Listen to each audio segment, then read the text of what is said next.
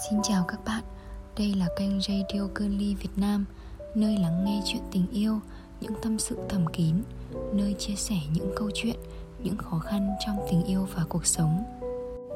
Hôm nay, mình xin được gửi tới chủ đề radio Sai lầm tuổi đôi mươi. Xin mời các bạn cùng lắng nghe.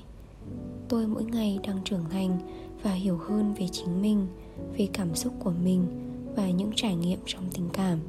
Để rồi một ngày, khi tình yêu quay trở lại, tôi có thể nhẹ nhõm và vui vẻ đón nhận. Có thể tình yêu đến rồi tình yêu lại đi. Nó sẽ đẹp khi ta có thể cùng nhau đứng quang minh chính đại dưới ánh sáng mặt trời.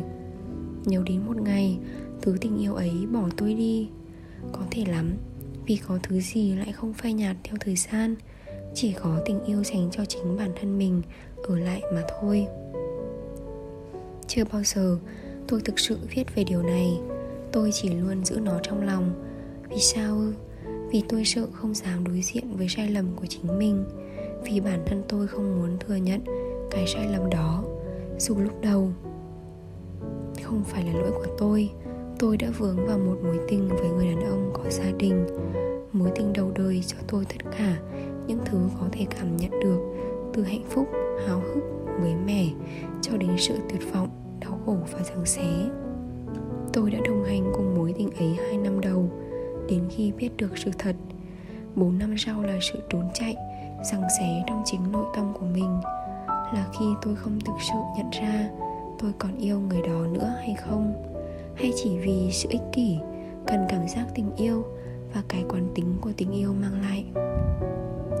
Đã hơn một năm kể từ ngày tôi kết thúc mối tình đó, tôi dần trưởng thành. Mặc dù nỗi đau đôi khi cũng tái lại, nỗi nhớ nhung và cái cảm giác gắn bó chỉ trực chờ lúc tôi cô đơn thì lại kéo đến.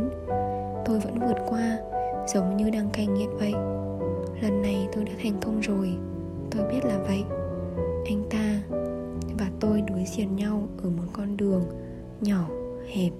Thứ ánh sáng mờ mờ rọi vào góc đường ấy đủ để chúng tôi có một con cuộc nói chuyện riêng mà không cảm thấy quá bối rối.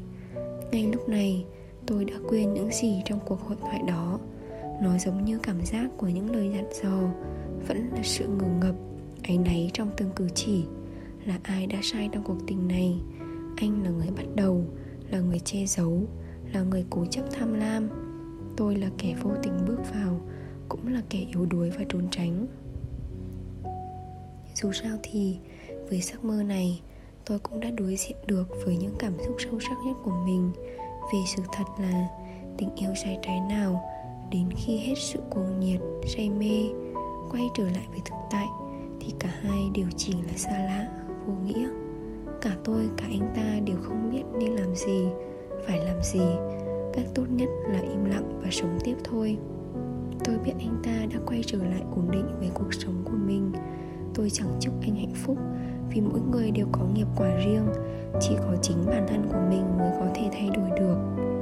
Tôi mỗi ngày đang trưởng thành và hiểu hơn về chính mình, về cảm xúc của mình và những trải nghiệm trong tình cảm. Để rồi một ngày, khi tình yêu quay trở lại, tôi có thể nhẹ nhõm và vui vẻ đón nhận. Có thể tình yêu đến rồi tình yêu lại đi. Nó sẽ đẹp khi ta có thể cùng nhau đứng quang minh chính đại dưới ánh sáng mặt trời. Nếu đến một ngày, thứ tình yêu ấy bỏ tôi đi, có thể lắm, vì có thứ gì lại không phai nhạt theo thời gian. Chỉ có tình yêu dành cho chính bản thân ở lại mà thôi. Cảm ơn các bạn đã lắng nghe radio của Girly Việt Nam.